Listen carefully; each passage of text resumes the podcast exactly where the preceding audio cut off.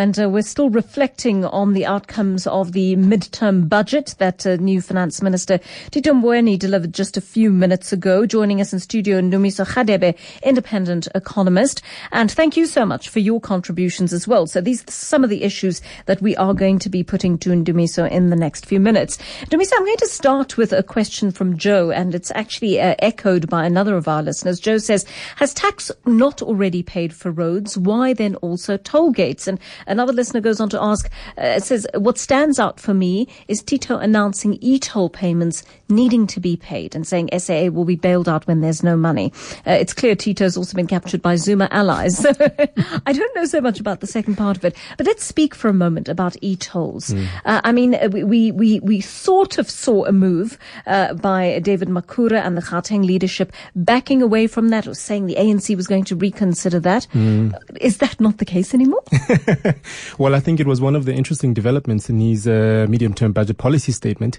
Um, but I think it also speaks to the conditions or the environment that we're currently in, a no-growth environment, a constrained fiscal budget, and it limited the number of policy choices that were available for Minister Tito Mboweni to, to, to, to leverage. And perhaps he might have seen uh, the e-tolls as another revenue generator for, for, for the fiscus.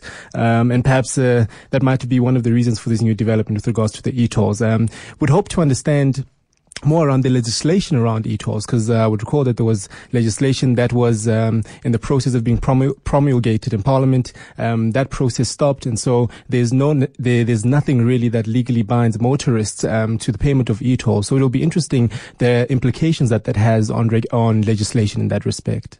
Uh, Ndumiso, a message from Paulino, who says the markets are sending a message that they're disappointed with the budget. It's a sign, I think, that we should prepare for ratings agencies to review their ratings. Do you think it's going to have that effect?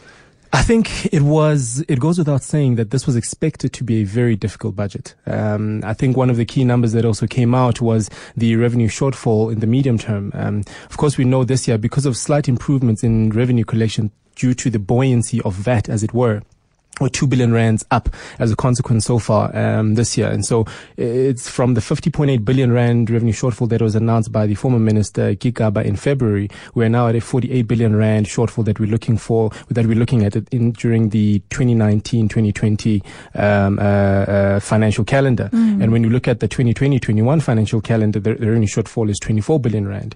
And when you look at twenty twenty to twenty twenty-one, it's thirty-three billion rand. So there's, given the, the, the, on the expenditure side, the needs for, for, for public spending and the developmental needs as a consequence, the, the, the, that speaks to the constrained policy choices or fiscal policy choices that were available. And as a consequence, then uh, it might have not gone down that well. I think uh, given the char- char- charisma that uh, Minister Tito Mboweni had, we might have expected a certain uh, shift. But again, it speaks to the point that this budget was, um, the, the process to put together this budget started in June already. So all of the allocations in terms of financing, equitable shares to municipalities and government departments was already done uh, quite a while ago. Um, and so I think what it does certainly speak to is that in the medium term, we are, it's going to take a quite, um, uh, uh, active steps to really consolidate on our debt. It's going to be quite difficult in the medium term, but I think the horizon post the medium term is quite promising for South Africa. I want to ask you about the issue of data costs from uh, for a moment here, Ndumiso. Um, we're, we're hearing from the Finance Minister in telecommunications the proposed policy for the licensing of high-demand spectrum has been gazetted. Frequencies to enable high-speed internet will be auctioned early next year. Steps will be taken to reduce data costs and to improve data quality. That sounds like good news. It certainly does. Um, and I think it's, it serves as a testament to a World Bank report that was published, say, with every ten percent uh, broadband penetration, there's a consequence resultant output of one point two percent in uh, G D P output. And so that speaks to the the potential that lies in unlocking growth in the South African economy. You would know that a lot of the broadband spectrum that is available is pre- pre- predominantly in townships. And oh, townships right. are an area in which can uh, can unlock growth for the South African economy. Where we are right now, given the structure of the South African economy, where we have a limited uh, uh, base of taxpayers, we have uh, people who are largely, and young people in particular, fall under the NEET rate, which is uh, the they're not in employed education or any form of training, um, and our the structure of our economy is heavily services-based and is very sophisticated. So you have a s- skill supply or a labor supply that does not meet the matching of the requirements in industry. And as a consequence of that, you find that you find there are a lot of over eight hundred thousand job openings that are available in, in, in the market give, at any given day. And you have this large population of particularly young people who are unemployed and predominantly based in townships. And as a consequence of that, by unlocking the broadband spectrum in, in, in township areas, you would find opportunities of young people who are more technologically inclined, who are more interested right. in coding, developing services-based um, or online businesses. That will unlock that. Uh, cheaper d- data rates would unlock that kind of economic opportunity, and that would then transition us into what is commonly referred to as the fourth industrial revolution. So the the question of data and the the, the auctioning of broadband spectrum, um, I think that that it w- that process will kickstart by March twenty nineteen, is crucial for unlocking further growth in the South African economy. All right. Very interesting indeed. Let's bring into the conversation Lehlohonolo uh, from Soweto, who wants to comment on the issue of governance, I believe, Lehlohonolo. Hi, Joanne. Hi. Um, you know, this is one of subjects that is very close to my heart, dearly so. Yes.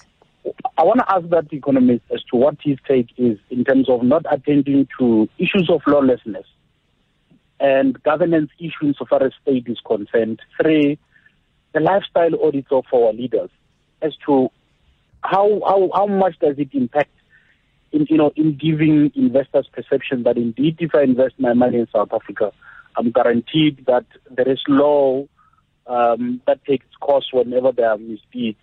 Well, I'll tell you something. In the industry that I'm in, lawlessness has got you know huge impact, and we have other businesses in in, in, in other African countries like Rwanda. The first thing that you see when you get to Rwanda is consequence. If you do something wrong, there are consequences. Mm. And as an investor, I'm, I'm scared to, you know, stretch my hand because I know there is too much lawlessness wherein I can invest in some bigger projects and people will just come and destroy it without any consequences. How much of, you know, lawlessness, you know, impact on issues of economic growth? Very, very good question, Lehlohonolo, and well framed. I mean, we've heard this talk of lifestyle audits for so long now, Ndumiso. I don't see any of them actually happening. Well, I think uh, it's it's one of the the, the um, interesting things that we'll have to note in President Cyril Ramaphosa's um, uh, administration. I think he's also stuck in a place where to say, look, I need to impress South Africans enough to say, look, if you give me another five years, I'll be able to turn the ship around. And at the same time, he can't hastily make a number of policy decisions that are abrupt that would lead to policy uncertainty and stability. And so uh, referring to, to, to, to the caller's issue around governance, uh, Joanne, governance is the bedrock for investment. Uh, President Ramaphosa is on a drive, of course, the investment summit, which will commence from tomorrow, is on a drive to, to, to attract one hundred billion dollars into the South African economy, which equates to around one point three trillion rands. And the governance is important in this regard because we already see with what has been happening in uh, our sister emerging markets in Argentina and in Turkey, and the importance of good governance and independence of key institutions that are important in, in the running of the economy. In Turkey, for instance, when the president had alluded or, in a sense, what was uh, perceived as um, dictating the monetary policy stance of the central bank, uh, that led to rampant capital outflows out of emerging markets, which were some of the underlying weaknesses that pinned um, the volatility in, in currency in emerging markets. And so when it comes to, and Minister Mboweni alluded to this point, um, and requesting politely to say, can we please not keep uh, the Governor Lisecha preoccupied with issues around his mandate and the Reserve yes. Bank. Let him focus on ensuring that inflation is kept within the target band of three to six percent. And this is important because when you look at inflation, the question of inflation then becomes important, and the the mandate of the Reserve Bank, because in a context where we have a lot of people who are unemployed, if inflation was to shoot up, it would only increase the poverty levels. It, it's only in a context where you have a growing economy, that's where you will have a consequence of inflation shooting up. And so it, it becomes a vertical stance when, mm. where the Phillips curve is concerned. And so the, the independence of institutions such as the Reserve Bank, the credibility of national treasury, and and and other state-owned enterprises when it, when it comes to their debt capital raising initiatives, and the governance there then becomes important in that respect, to be able to acquire new financing so that investors can be comforted to say, if I if I invest my money in this specific sophisticated emerging market, I know that it's safe and I'll be able to get the return that I'm looking for, since usually government bonds are referred to as risk-free assets, as it were. Um, but also you also know that the the investment that you're heading into, particularly where bonds are concerned in in, in a ten-year sort of duration, is a safe investment in which Um, you, you'll be allocating your money for. And with the drive that uh, President Ramaphosa is currently has has initiated, it, it becomes very important to ensure that there is good governance, or strengthening good governance, in key institutions in the running of the South African economy. I'm just to ask you about this issue of uh, healthcare as well. I mean, I, I, we look at three hundred fifty million being put towards deploying more than two thousand healthcare officials into public hospitals, another one hundred fifty million for beds and linen. Do you see a commitment to turning around what is a chaotic system at this point? The healthcare system in South Africa requires a, a fundamental, uh, a fundamental reform. Um, and, and, and that's really, and, and so there's a, there's a fiscal policy element to the allocation of additional resources to, to healthcare in South Africa. But there's also a limitation to say the, the, the growth of the public sector wage bill, um, limits the, because at, at the core phase of service delivery in healthcare and, and, and with nurses and so on and so forth, that is frontline services. And because Because the wage bill in South Africa continues at a rate that exceeds the baseline, it limits the headcount to the number of people that can um, additionally be employed in in, in, in, in in the healthcare services. And of course, healthcare and the functioning of the economy is quite crucial, because when you have a labor force that is working, you need to ensure that the public sector or the healthcare sector works efficiently to be able to provide healthcare services, to ensure that the labor force that is currently available in South Africa is able to be productive. And that productivity then, at the end of the day, translates into economic growth and G D P output. I think, again, the proof will indeed be in the pudding. Um, uh, I was hoping to hear something around uh, N H I, specifically with regards to healthcare, yes, where that process yeah. is. Mm-hmm. Um, in previous statements or in previous speeches, it was highlighted that um, uh, pilots are being undertaken. I would have loved to hear an update as to how those pilots are going. Is this something that is going to be accommodated in the, fis- in, in the fiscus, um, and what that means for people? But at the end of the day, it then becomes to the execution and the delivery of those services, and what measures are being taken to ensure that requisite training is uh, undertaken for, for people who are working in the healthcare services, to be able to deliver decent and dignified healthcare services for, for, for South Africans. And so uh, I'm a bit um, disappointed that I didn't hear a little more um, around that, or the details around how that would work. I'm really up against the clock here, Ndumiso, but one last comment, please, on this restructuring of the electricity sector. Uh, this comment that power, uh, power purchase agreements will create six sixty-one thousand jobs, and there's a long-term plan to restructure Eskom.